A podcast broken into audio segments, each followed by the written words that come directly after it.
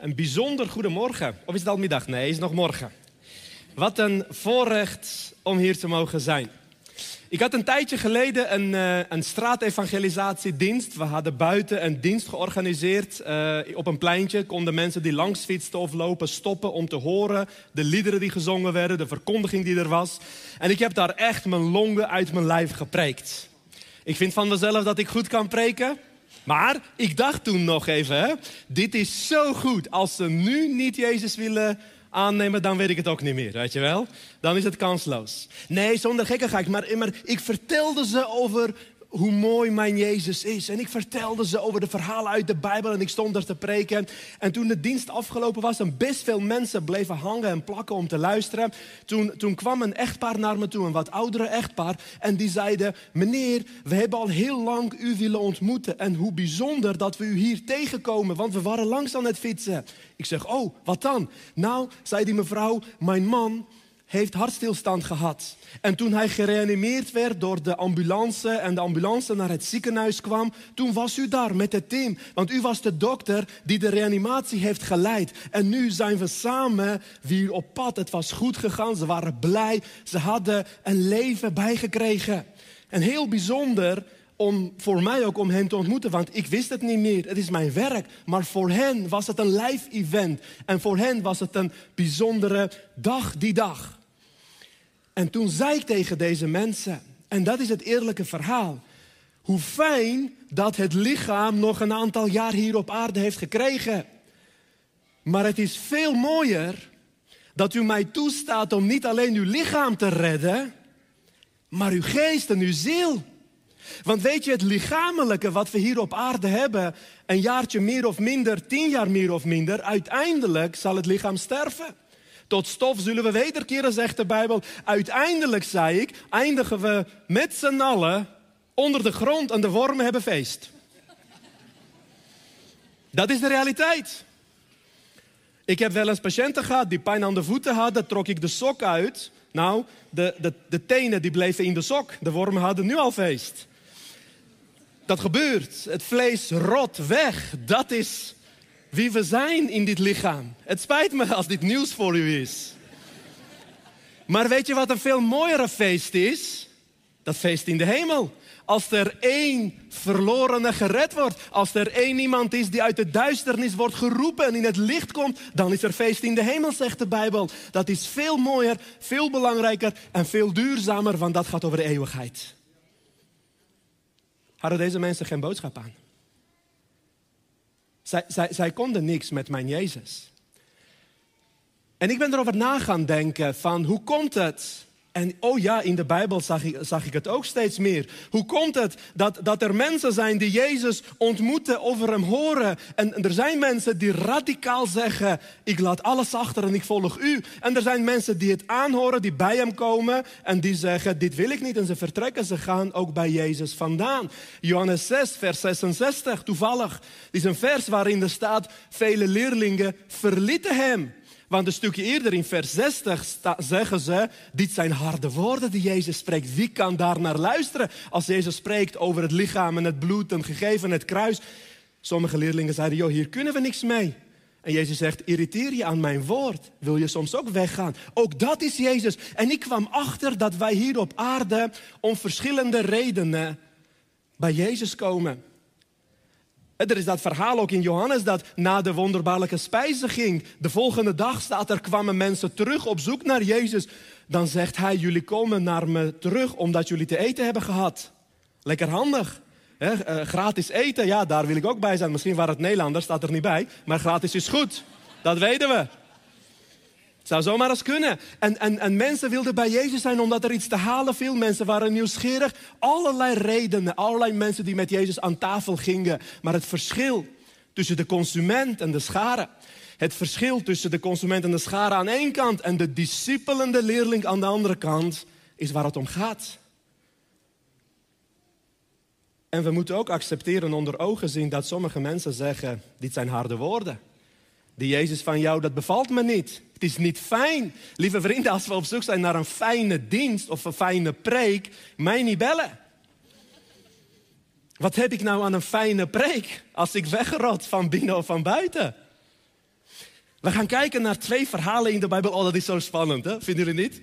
Ik vind het zo spannend dat als ik als mens Jezus wil ontmoeten, dat er dan altijd een confrontatie is, wat het mij gaat kosten. Dat ik, dat ik me echt ertoe moet zetten van, Heer, ben ik echt bereid om van toehoorder, consument en discipel en leerling van u te zijn.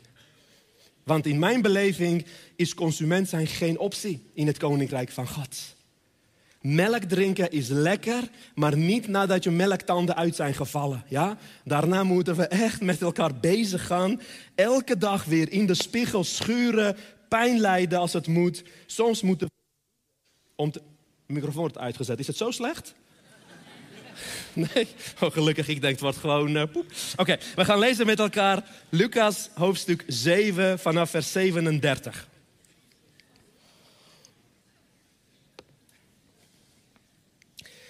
Een verhaal die jullie al gehoord hebben. Hier is zo vaak over gepreekt. Ik ga je theologisch niet onder de indruk laten kunnen zijn van mijn boodschap, want ik ben geen goede theoloog.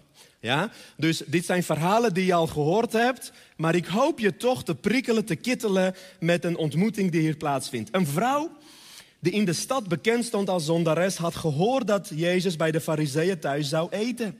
En ze ging naar het huis met een albasten flesje met geurige olie. Ze ging achter Jezus staan aan het voeteinde van het aanlichtbed. Ze huilde en zijn voeten werden nat door haar tranen. Ze droogde ze met haar haar, kuste ze, wreef ze in met de olie. Even tot zover. Het is een bizar verhaal wat we vaak hebben gelezen. Deze vrouw stond bekend als zondares, zegt de Bijbel. We weten niet 100% wat er aan de hand was. Maar in mijn cultuur, in het Oosterse cultuur, waarin ook de Bijbel is geschreven, als je als vrouw bekend staat als zondares, waarschijnlijk was het een prostituee die haar lichaam verkocht. En er zijn zelfs, de meeste theologen denken dat hier gaat om Maria van Magdala, Maria Magdalena die later Jezus volgde, een leerling van hem werd en die aan het kruis stond toen hij gespijkerd werd en die ook de eerste vrouw was die bij zijn opstanding was. Dus het zou hoogstwaarschijnlijk hier gaan om een vrouw die leerling wordt. Wat er gebeurt is dat ze daar komt op een plaats waar ze niet mag komen. Tegen elk oordeel, elk mening, elk gedachte van de fariseeën, van de stedelingen, dwars tegen alle gevestigde ideeën in, was ze daar aan zijn voeten. En als ze dan haar schaamte overwint en daar komt, dan staat er, had ze een alblasten flesje gurige olie bij zich. Lieve vrienden, dat was een hele dure aangelegenheid. Dat flesje olie kostte vermogen. Dat was heel duur. Hoe komt deze vrouw aan een flesje dure olie? Dit had ze verdiend. Met prostitutie waarschijnlijk. Dit flesje was vol van haar lijden, haar pijn, ik zeg bewust niet haar zonde als eerste, omdat ik denk dat zij een slachtoffer was van de situatie waarin ze opgroeide. Omdat er waarschijnlijk, en weet ik niet, misschien geen goede man in huis was als vader die voor haar zorgde. Die haar leerde wat het is, hoe een man met een vrouw om hoort te gaan. Er is van alles gebeurd waardoor zij is geëindigd als een gebroken vrouw. En met haar zonde had ze dat dure flesje bij elkaar verdiend. En daar zaten haar tranen in. Daar zat haar verleden, haar pijn, haar schaamte, haar schuld. Dat was haar zonde. En dat gooide ze uit over zijn voeten. Niet alleen maar haar zonde en pijn. Wat ze daar ook deed in feite, dat flesje olie was ook haar pensioen voor later. Dat was haar plan B. Dat was het geld die ze had voor de late dagen als zij niet meer haar lichaam kon verkopen, als het de beurzen omlaag zouden gaan. Want ook dat is vergankelijk. Het lichamelijke aantrekkelijke zal vroeg of laat minder worden, dat weet ze. En dan wordt ze helemaal weggeworpen in de maatschappij. Zonder pensioenen, zonder uitkeringen in een land waarin ze niet anders kon dan terugvallen op haar spaarpotje. Lekker dan. Zit je daar met een flesje wat je verleden is, je heden, maar vooral ook je toekomst. En dat gooide ze uit over zijn voeten. Er zat niks meer. Deze ontmoeting die ze had met Jezus kostte haar alles. En van haar weten we Dat Jezus zegt, je zonden zijn je vergeven. En ze wordt hersteld in haar dignity, in haar waardigheid. En ze wordt een leerling van Jezus. En van al die andere kerels die daar aan tafel lagen, zaten, weten we het niet. Wauw. Als dat een ontmoeting is die we mogen hebben met Jezus, dan kijk ik in de eerste plaats in de spiegel. Heere God, heb ik dan niet vaak uw diensten bezocht en mijn flesje meegenomen naar de kerk en weer mee teruggenomen naar huis? Omdat het me pijn deed om te gieten. Omdat het mijn plan B was, de B van de bank. Weet je wel, dat, dat, die zekerheid die we willen hebben, de diploma's, het aanzien of alles wat we denken te hebben aan zekerheden voor hier op aarde, heb ik weer meegenomen. Het verschil tussen de consumenten aan tafel en deze vrouw is dat zij alles gaf. En de vraag is dan ook, als we Jezus ontmoeten aan het aanlichtbed, wat nemen we weer daar vandaan? Durven we? Want weet je, het was de liefde van Jezus en de genade van Jezus die dit ontmoeting mogelijk maakte. Hij was bereid als een rabbi van het woord, als een eregast in het huis van de fariseeën. Hij was degene die ruimte gaf aan deze vrouw om dat te doen tegen alle gevestigde ideeën in. Zijn liefde nodigde haar uit om te komen zoals ze was. Haar offer veranderde haar. haar de prijs die zij betaalde werd samen met de prijs die Jezus betaalde, haar redding. Want diezelfde prijs van Jezus, dezelfde liefde en genade van Jezus, was ook voor de kerels met wie hij aan tafel zat. Maar die waren te trots, te hoogmoedig, te rijk en te goed om zijn hoofd te zalven.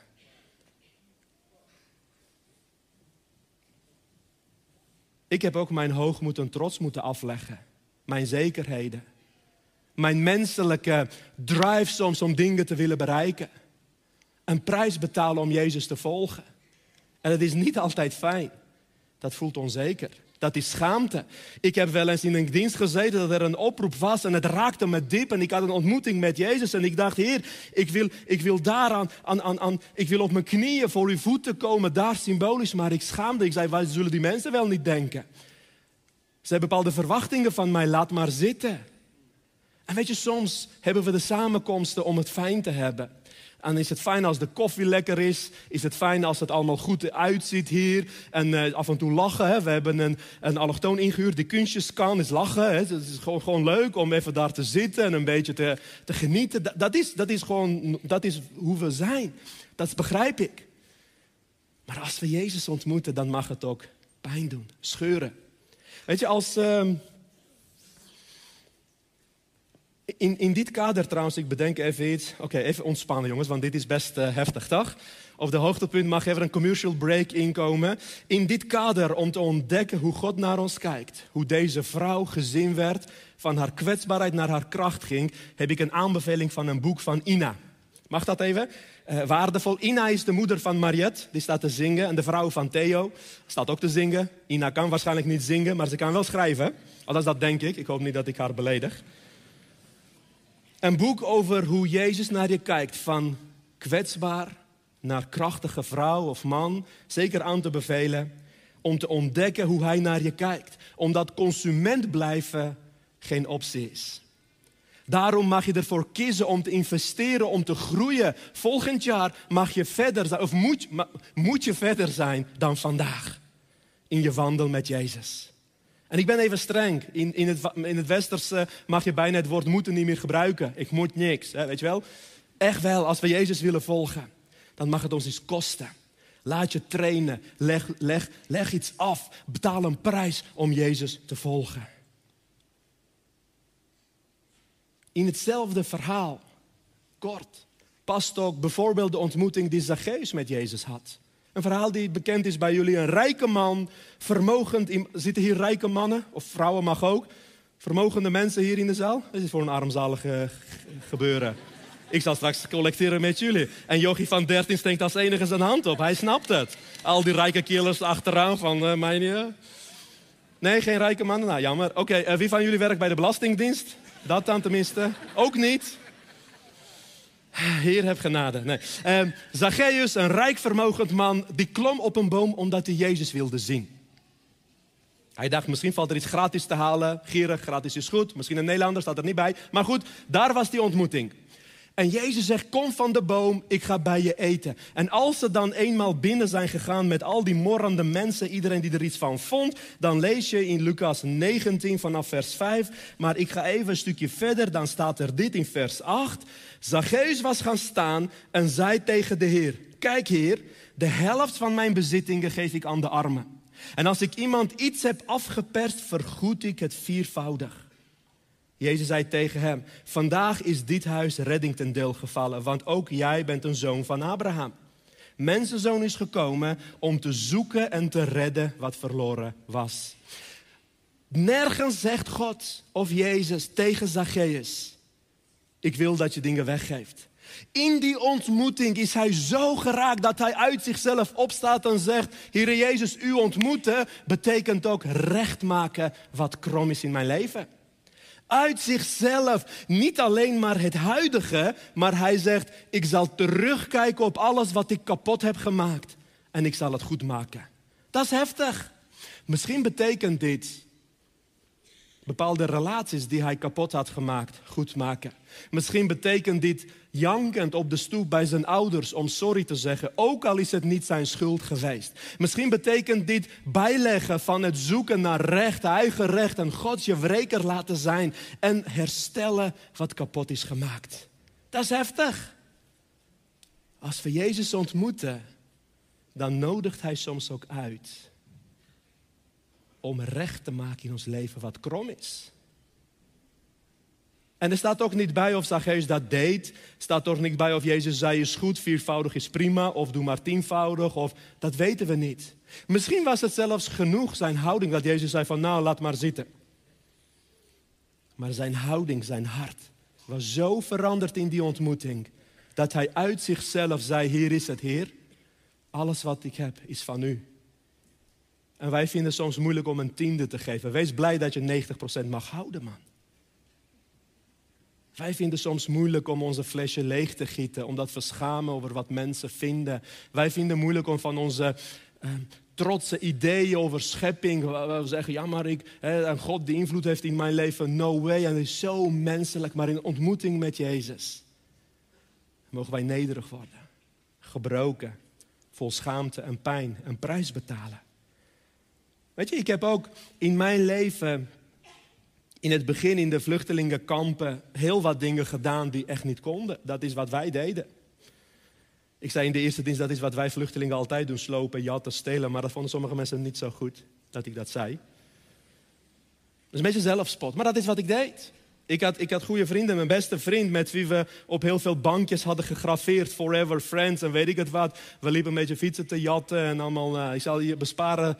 Dus als je nog een fiets mist, kom straks naar me toe. Heb ik kans dat ik hem ergens heb. Maar er kwam een moment in mijn leven dat ik bedacht toen ik uitgenodigd werd naar de kerk, dat ik hoorde over Jezus en ik stond vooraan om te zeggen, hier Jezus, ik wil ook met u wandelen als er iets te halen valt.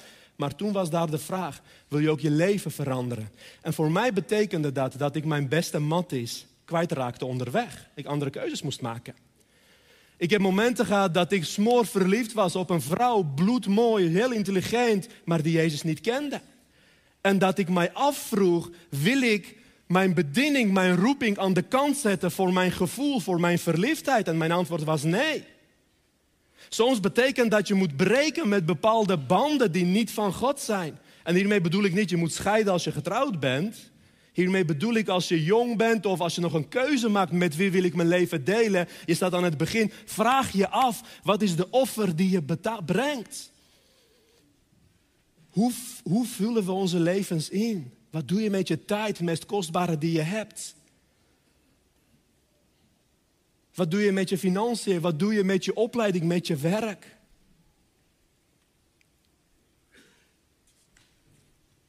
Een ontmoeting met Jezus mag pijn doen, mag scheuren. Maar een feest in de hemel, omdat wij tot inkeer komen, is zoveel mooier dan het feest als het lichaam vergaat onder de grond. Ik wil je uitdagen wil jullie aanmoedigen om keuzes te maken om te groeien. Groeien als leerling van Jezus. Niet te accepteren dat we consumenten zijn. Ik wil de muzikanten vragen om alvast naar voren te komen. Dan gaan we een blok van aanbidding in gebed hebben. En het is mooi om kort te preken, want dan hebben we de tijd dat Gods geest het werk kan doen. Dan hebben we tijd dat jij en ik, dat u en ik samen misschien wel symbolisch aan de voeten van Jezus kunnen komen. Zijn de muzikanten weggevlucht? Die willen niet meer, die komen. Help.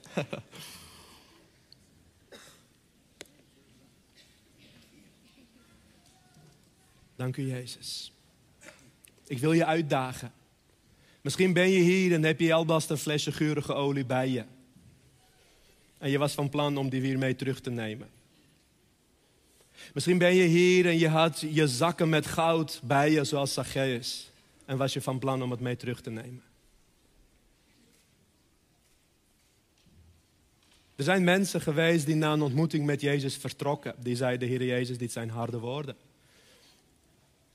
Maar de uitnodiging is om een leerling van Jezus te zijn. Om mee te bouwen aan de gemeente. Om actief te worden, je in te zetten. Van het weinige wat je hebt, mee te bouwen met de leiders hier, met de kerk wereldwijd. Om verantwoordelijkheid te nemen, om volwassen te worden. Ik wil bidden over jullie en met jullie. Ga maar staan als je daartoe in staat bent. Dank u wel, Heere God. Voor het wonder dat wij u mogen ontmoeten, Jezus, aan tafel. Ook al zijn we gebroken, gekwetst, ook al zijn we misschien hoogmoedig en trots. Of we nou arm zijn hier of rijk. In u, Vader, mogen we komen als gebroken vrouwen en mannen. Die aan uw voeten neervallen. En onze flesje willen legen. Flesje van het verleden. Wat ons is aangedaan. Wat wij hebben gedaan. En het flesje van de toekomst. Dat u mijn zekerheid bent. En als je hier bent, misschien wil ik je uitdagen en prikkelen. Om uit je fijne sferen te stappen. Om te huilen aan de voeten van Jezus. Dat flesje die symbool staat voor wat je bij elkaar hebt verdiend of gedaan of jou is gedaan. En als jij dat flesje wilt legen aan zijn voeten en daarmee ook je toekomst, je zekerheden wilt opofferen voor hem Doe dan dat flesje even de lucht in dat ik kan zien. Gewoon heel symbolisch dat je je flesje even de lucht in doet. We gaan hem legen hier aan uw voeten. Dank u wel, Heere God. Voor al deze mooie mensen die hun handen opsteken. Hier heeft u ons offer, Heer. Hier heeft u ons flesje. Aan uw voeten, Heer. Willen we het legen. En we willen het huilend bij u brengen. Neem ons verleden, onze gebrokenheid en vooral ook onze toekomst. Dank u, Jezus. En als het voor jou voor het eerst is. En je, je hebt nooit de keuze gemaakt om Jezus radicaal te volgen. Je bent een toeschouwer, een schare, kijkende. Mijn uitnodiging is: bekeer je, laat je dopen, volg Jezus. Maak die keuze, zet die stap. Leeg je flesje aan zijn voeten. Word een leerling die vooraan staat bij het kruis. Dank u, Jezus. Ik wil de gebedsteam vragen om plekken op te zoeken als we de moment hebben zometeen van aanbidding. En dan wil ik je vragen, als je net ook je flesje had en je wilt symbolisch ook je schaamte doorbreken. We hebben in de ochtend in zulke mooie momenten gehad van gebed en herstel. Wil ik je vragen, kom uit je rijen. Hoef je niet op muziek te wachten. Um, hoef je niet op de ander te wachten. Kom uit je rijen. Loop nu naar de mensen van de gebedsteam toe. Ik zal zelf ook meebieden. Dan vragen we aan Jezus om ons flesje in te ruilen voor wat Hij wil geven. Dank u Jezus. Kom uit je rijen en laten we bidden en aanbidden.